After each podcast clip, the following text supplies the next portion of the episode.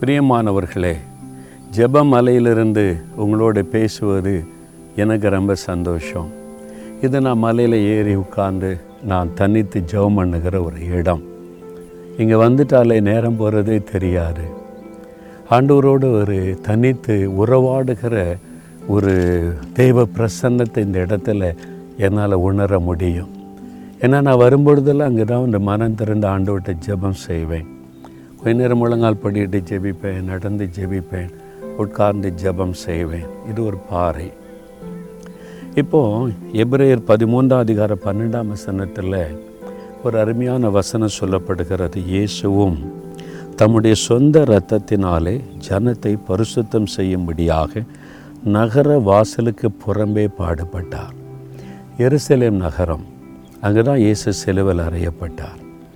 நகரத்துக்கு உள்ளே இல்லை. அந்த நாட்களில் சிலுவையில் அறைந்து ஒருவனை கொல்ல மரண தண்டனை ரோம அரசாங்கம் விதித்தால் நகரத்துக்குள்ளே சிலுவையில் அறைய மாட்டாங்க. நகரத்துக்கு வெளியில் ஜனங்கள் போகிற வருகிற இடத்துல தான் சிலுவையில் அறைவாங்க. இந்த வசனம் சொல்லுகிறாரு நகர வாசலுக்கு புறம்பே இயேசு பாடுபட்டார். எதற்காக? தம்முடைய சொந்த இரத்தத்தினாலே ஜனத்தை பரிசுத்தம் செய்யும்படியாக. இப்போ நீங்கள் அவருடைய ரத்தத்தினால கழுவப்பட்டீங்கல்ல?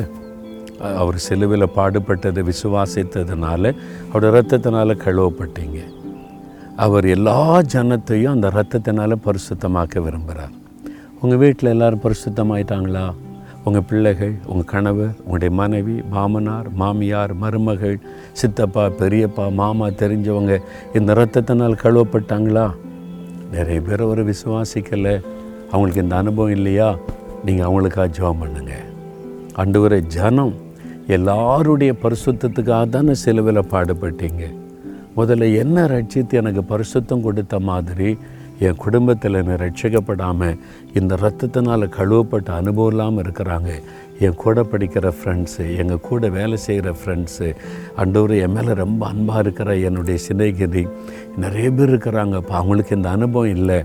அவங்களும் ரட்சிக்கப்படணும். அவங்களையும் உங்கள் ரத்தத்தினால் கழுவுங்க.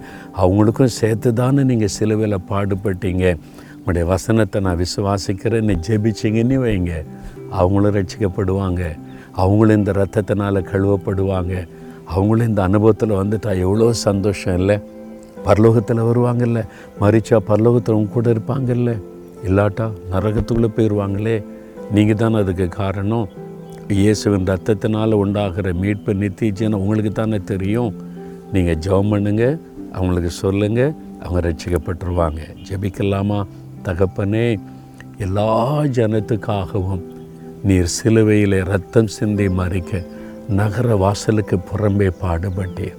எனக்கு அந்த அனுபவத்தை தந்தீர். என் குடும்பத்தில் இருக்கிற எல்லாருக்கும் அந்த அனுபவத்தை தாங்க எங்கள் சொந்தக்காரங்க என் கூட படிக்கிறவங்க கூட வேலை செய்கிறவங்க எங்கள் உறவினர்கள் எல்லாருக்கும் இந்த அனுபவத்தை கொடுங்க. அவங்கெல்லாம் ரட்சிக்கப்படணும்.